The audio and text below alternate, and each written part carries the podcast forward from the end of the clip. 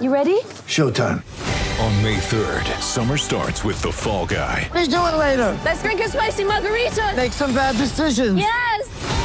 Audiences are falling in love with the most entertaining film of the year. Fall guy. Fall guy. Fall guy. That's what the poster said. See Ryan Gosling and Emily Blunt in the movie critics say exists to make you happy. Trying to make it out? Nope. Because I don't either. It's not what I'm into right now. What are you into? Talking. Yeah.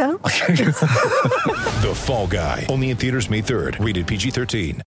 This Derrick Favors. Here's your Jazz Game Rewind.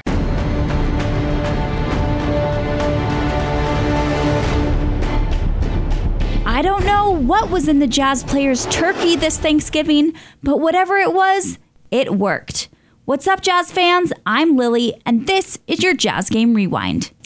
The Jazz welcomed the Greek Freak, newly acquired Bledsoe, our old friend Ballin Boy, and the rest of Jason Kidd's team into town. With no Rudy to guard Giannis, the game initially seemed like a daunting task. But Utah's new gold jerseys must have given them a confidence boost. They made the win seem almost, well, easy. He drives, kicks to Rodney. Ball fakes, gets by Brogdon to the rack, hmm. takes the left-hander, cocks and hammers.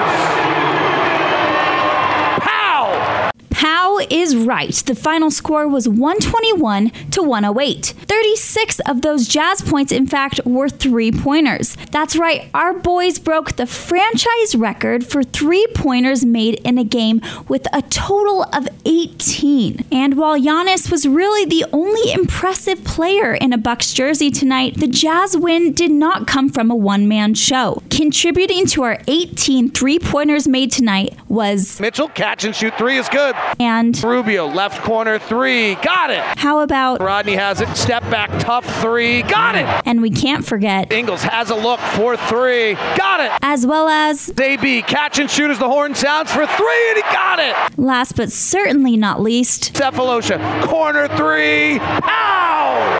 And that, folks, is how you get 18 three pointers in one night. This is not only record breaking, but it is also my stat of the game. Contributing six of his own tonight was Donovan Mitchell. This tied a Jazz rookie record for threes made in a single game. He just keeps getting better, this kid. He ended the night with 24 points, four assists, and four rebounds. If I sound like a broken record, it's only because he deserves it. Donovan Mitchell, once again, is my player of the game. The Jazz also tied their season high of assists with 31, with a special thanks to Joe Ingles, who had nine of his own. The most magical moment of the night was at the end of the third quarter. The Jazz ran away with the game with a 14 and 2 run. Let's take it down to David Locke and Ron Boone, who have the call. Jazz lead at 87 85. No teams led by double digits, 10 lead changes, 7 ties.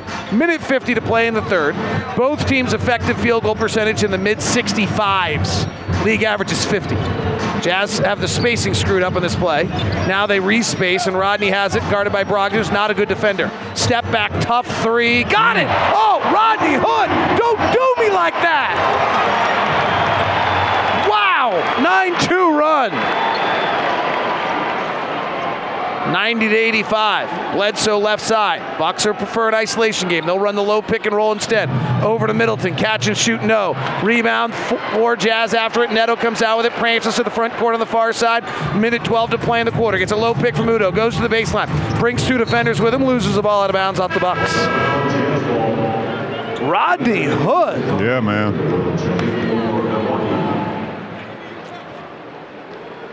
That was in the grill. Neto inbounds to AB right side, top to Udoh. Rodney comes to get it, obviously feeling it. Ball's knocked away, goes back up to the timeline to grab it.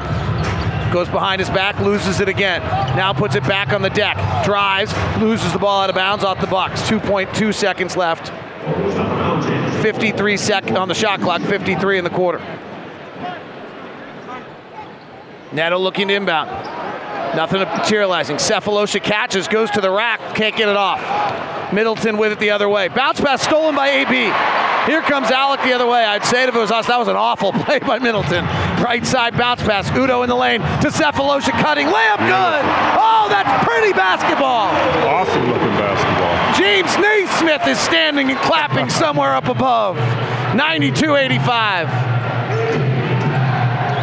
Brogdon, left hand dribble, cut off by Neto. Back out to Antetokounmpo. Isolation one on one. Pulls into a mid range jumper. Exactly what the Jazz want. Long shot, no good. Rebound to Neto. 20 seconds left in the quarter. Jazz have stretched to a seven point lead on an 11 2 run. Rodney's got his gold socks, his navy blue shoes, and he's got a basketball on his right hip. Puts it on the deck. Double team.